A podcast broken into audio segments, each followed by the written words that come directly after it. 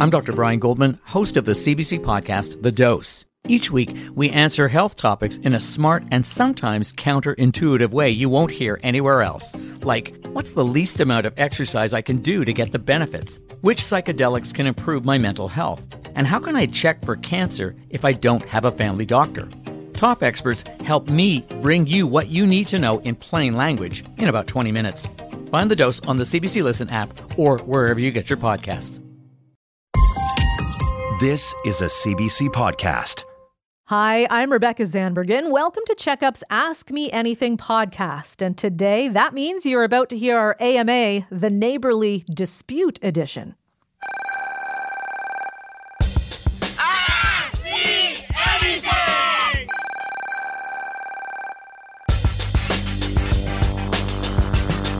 We sometimes see situations where the noise levels between one neighbor and another neighbor causes them to, to have a conflict. There's no real escape. You exit your front door, and they might be exiting their front door, and that's just so so much closer when you're in a condo. Someone builds a fence where you weren't aware of, they didn't communicate, or maybe they did and didn't agree with it, and they went ahead. Here's an example of a battle between neighbors that has gone all the way to the BC Supreme Court. And you may have seen it on cbc.ca. A woman in British Columbia is suing another woman over the installation of a privacy divider on part of a shared deck. This is in a condo building, and the issue is that the divider blocks the view of the ocean for one of the neighbors. It's an example of how these battles between neighbors can escalate, and that is the focus of this week's Ask Me Anything. Our AM AMA guest is Bob Aaron. He's a real estate lawyer with the firm Aaron and Aaron in Toronto. He's also a columnist for the Toronto Star. Bob answered your questions about neighborly disputes. Here are a few highlights from the show. Bob is here in our Toronto studio. Hello, Bob. Hi, Rebecca. Thanks for having me. So, when you hear this story about a shared condo balcony, someone puts up a divider, the other person is angry because they can no longer see their beautiful view. I mean, what are the general things you're thinking about when you hear that? Well, some people collect stamps. I collect stories about nasty neighbors. this is this is one of them. I've written about it. I've lectured about it. Um, people will spend inordinate amounts of money and craft crazy, crazy court cases and, and legal bases for these cases. And eventually they'll just go away or it'll cost somebody a lot of money not to prove anything or to prove nothing. And these things happen. This this particular one in BC is crazy. Yeah, I mean it's got a lot of ele- other elements that we're not going to have time to get into right now. But but on the face of it, you know, a, a neighborhood spat. I've heard you talk about in the that if if neighbors live next to each other, there is inevitably at some point along the way in some relationships a spat is going to happen in a condo building for instance. Well in this one the condo declaration or bylaws or rules event initially set up a divider between these two units. And somebody removed it and i guess the condo corporation or one of the owners decided to put it back where it's supposed to be. And if the condo rules say that's where it's supposed to be then that's where it's supposed to be. And suing each other for this is, is just bizarre. Mm-hmm. It, it, so I'm here live with Bob Aaron. Uh, he's a real estate store uh, lawyer in and columnist with the Toronto Star.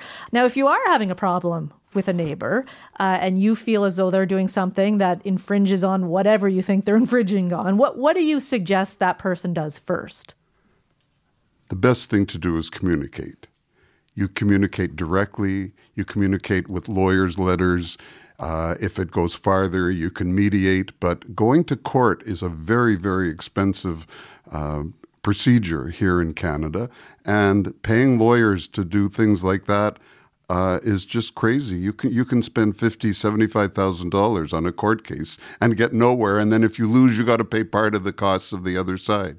So. I guess talking, mediating, trying to figure it out. But some people will spend just crazy amounts of money on principle and it just doesn't make sense. I mean, if you've talked and it's not going anywhere, at what point do you think, okay, now now I do have to do something? Well, then you got to go to a lawyer, and then you have to do a cost benefit analysis. The lawyer will say, okay, here's your chances of winning. Here's your chances of losing. And here's what it's going to cost you, win or lose. And then you have to decide whether putting up that kind of money, if the lawyer asks for a ten or twenty thousand dollar retainer with no guarantees, you have to decide how seriously you're worried about your neighbor's behavior. Mm-hmm. What are some of the most common disputes? What are they over usually? Oh, it's much more fun to talk about uncommon disputes. there are so many, are there? Well, one of my favorites. There was a case in uh, in Britain in in uh, I guess 20, 2005, 2008, something like that, where the, the kid in the house played his bagpipes all the time. That'll do it. yeah, that'll do it. And there's something in Britain called an antisocial behavior order. So uh, you get a threat that from the community that if you continue to play your bagpipes, you'll get an antisocial behavior order. And uh, they threatened to do it, and he stopped playing his bagpipes. But that story was on the CBC some years ago. Okay. I want to go to the phone lines because they are starting to stack up here. People with some questions for you. Uh, Linda Durkaz in Sudbury has a question. Linda, what is your what is your thoughts on this?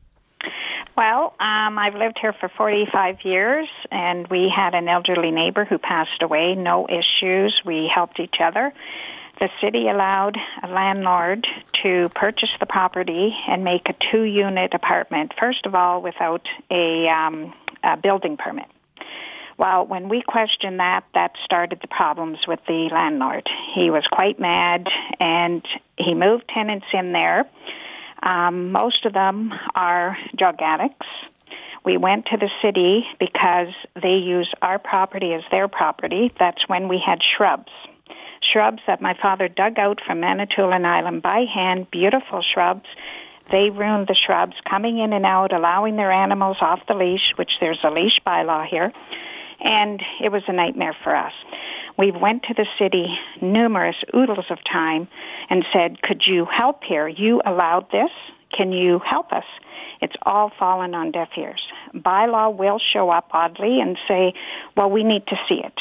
Oh, well, we spoke with that person. Well, that person only lived there for three years. Now there's another person that we have to educate mm. that the driveway is our driveway. Number. Linda, it certainly sounds like something you've been dealing with and a headache. I'm curious, Bob, when you hear this story, I think it's not an uncommon one, but but what do you think when you hear it? Sometimes you have to pressure the municipal people to enforce the bylaws. If the place was built without a permit, the city should be held accountable for uh, unwinding what was done illegally or for making sure it was done properly with permits and according to, to the building code. But uh, disputes about uh, parking and driveways, there's tons of these, all kinds of them. It keeps me busy, frankly. I'm sure Linda's wondering how does she, as you say, pressure municipal officials to do something? Well, you just keep going up the ladder. You go to your local councillor or a member, and if that doesn't work, you go to uh, you, you, go to the mayor or the, the head the head person at the, at the city.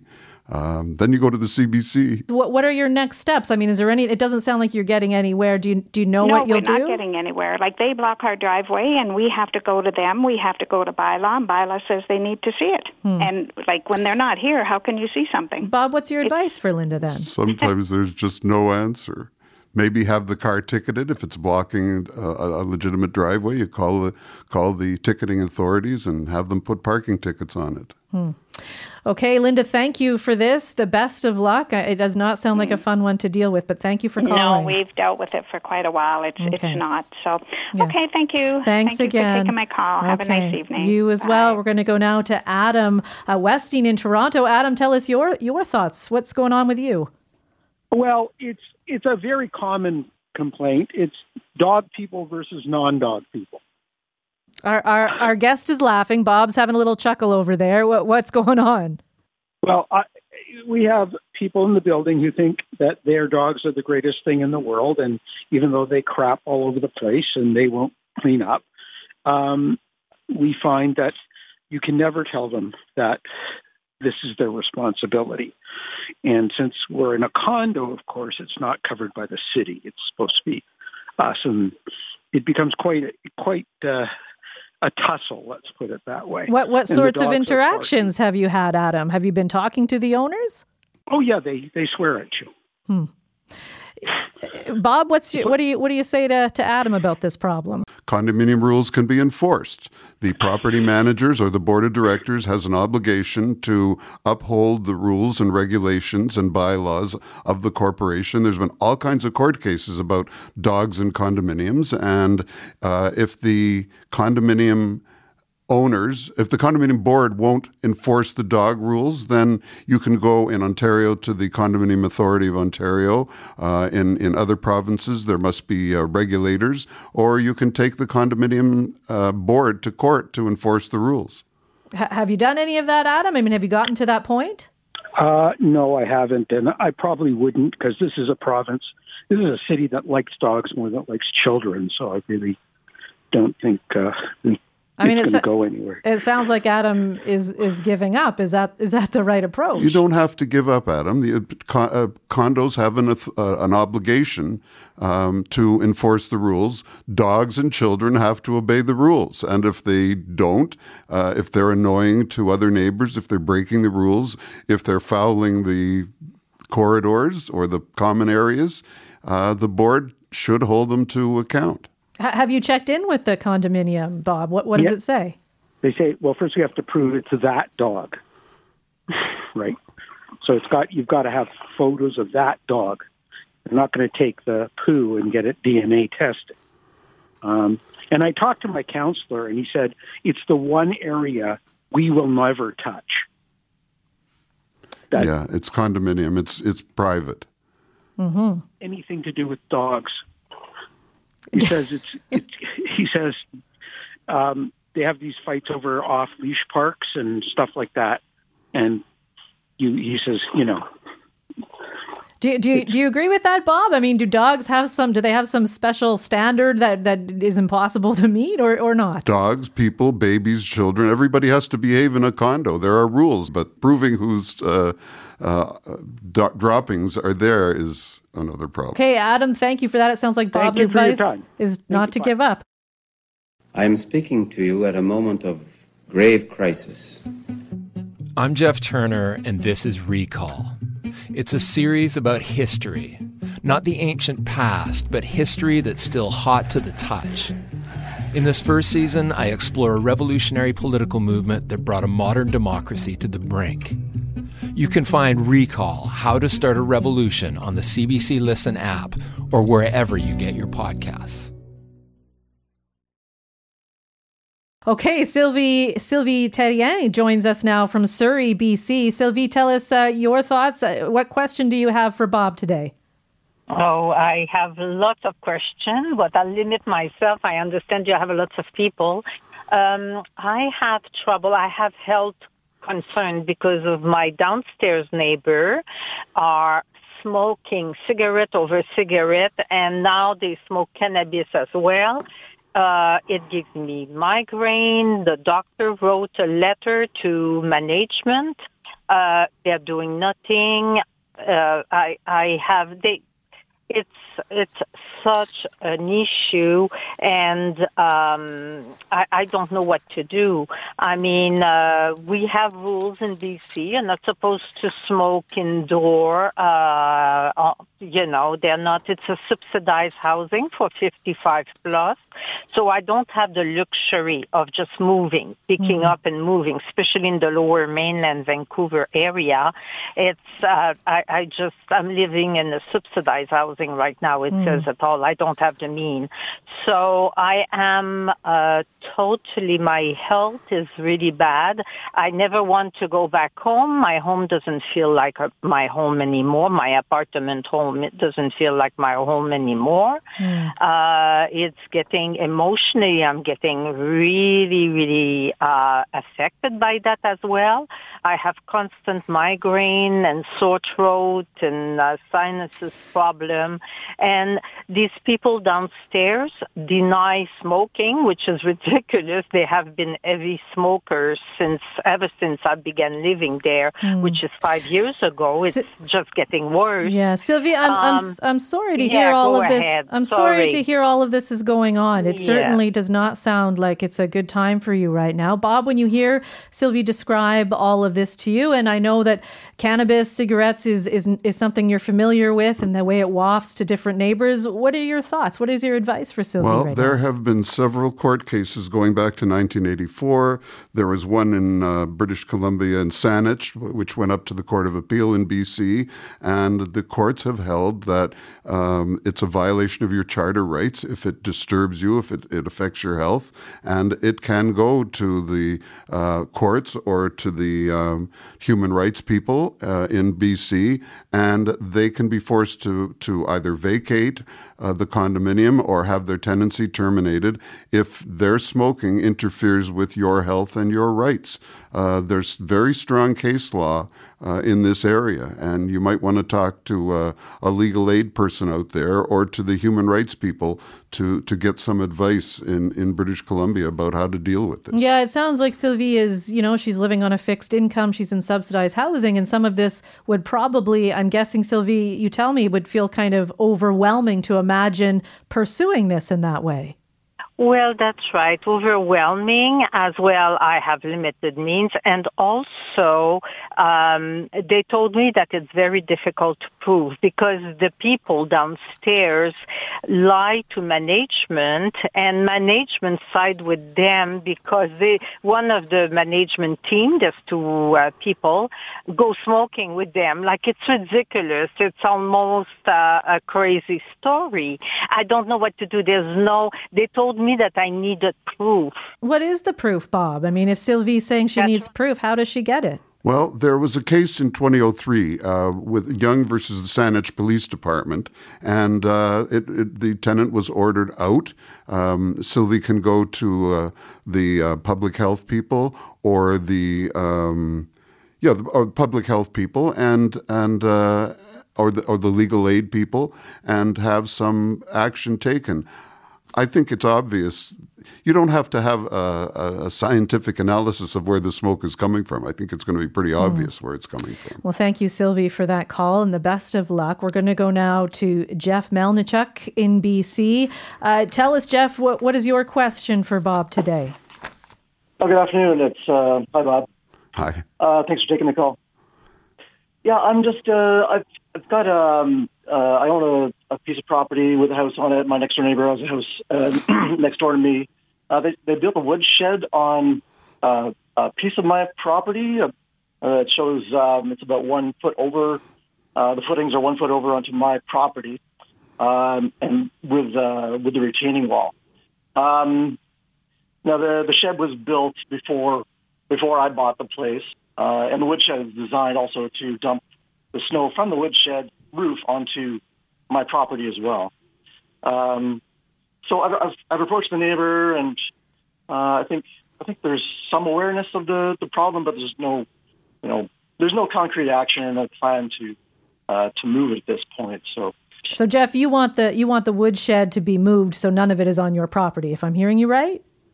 That's right. Yeah, I don't want it on my property. So, Bob, what is Jeff to do if there's something on his property that was there long before he took possession of all of this? What what can he do? There's uh, a lot of court cases about what we call an encroachment on on land. Uh, and one of the things you can do is have a talk with the neighbor. If he doesn't want to move it, which he probably won't, then you got to talk to a lawyer and say, look, uh, I, I, want damages for trespass. Uh, another possibility is to charge him rent. Figure out some money per year that, that this encroachment is worth. Is it $50 or $5,000 a year to encroach on your property? Um, but ultimately, you're going to have to decide is it worth paying a lawyer to take this to court? How much money is this worth to you, this encroachment? And ultimately you're going to have to decide on a cost benefit analysis if it costs you X thousand dollars to get him to move his shed, is it worth it to you? Thank you for calling okay, in. Thanks for the call. Bob, uh, we don't have time for any more callers, but I am curious, sort of last words that you would, of advice you would give for people who are struggling about uh, some situation, a neighbor that they wish they had a solution to, although it sounds as though there's not always a solution. Unless you live way out in the country and you don't have any neighbors, the price of living in cities with neighbors in condominiums or neighbors who are three feet away from your house. We just going to have to figure out ways to get along with each other and otherwise negotiate or failing that, and I don't recommend this, but sometimes you just have to go to court. And how you mentioned it's, you know, we don't have a lot of time, but it's expensive. How expensive can it be? I mean, if you're weighing, doing the cost balance or the cost analysis, what when is, what is it worth? There was a court case. I, I don't have it in front of me, but but seventy thousand dollars in costs to to. And that was just one side. Yeah. Uh, to to negotiate to to go right through the court process. It's ugly. Yeah. So a cost benefit analysis is useful. Is useful. Okay. Uh, Bob Aaron, uh, thank you for joining us. I know that uh, a lot of these things you've heard before, and, and as you were listening to the callers, you would sort of shudder, silently close your eyes Yes. this was all old hat to you. So, uh, yeah, it's not, it's not something that's easy, but it doesn't go away either. That's right. It's sad. Yeah. Bob Aaron, thank you for joining us on Cross Country Checkup. That was a portion of Cross Country Checkup's AMA about disputes with your neighbors. Bob Aaron is a real estate lawyer in Toronto. If you'd like to listen to yesterday's full two hour edition of Cross Country Checkup, you can stream the podcast on the CBC Listen app. And if you want to share comments or appear on the show, go to cbc.ca slash aircheck. I'm Rebecca Zandbergen. Thanks for listening. The next live edition of Checkup airs on CBC Radio, CBC News Network, and CBC News Explore next Sunday.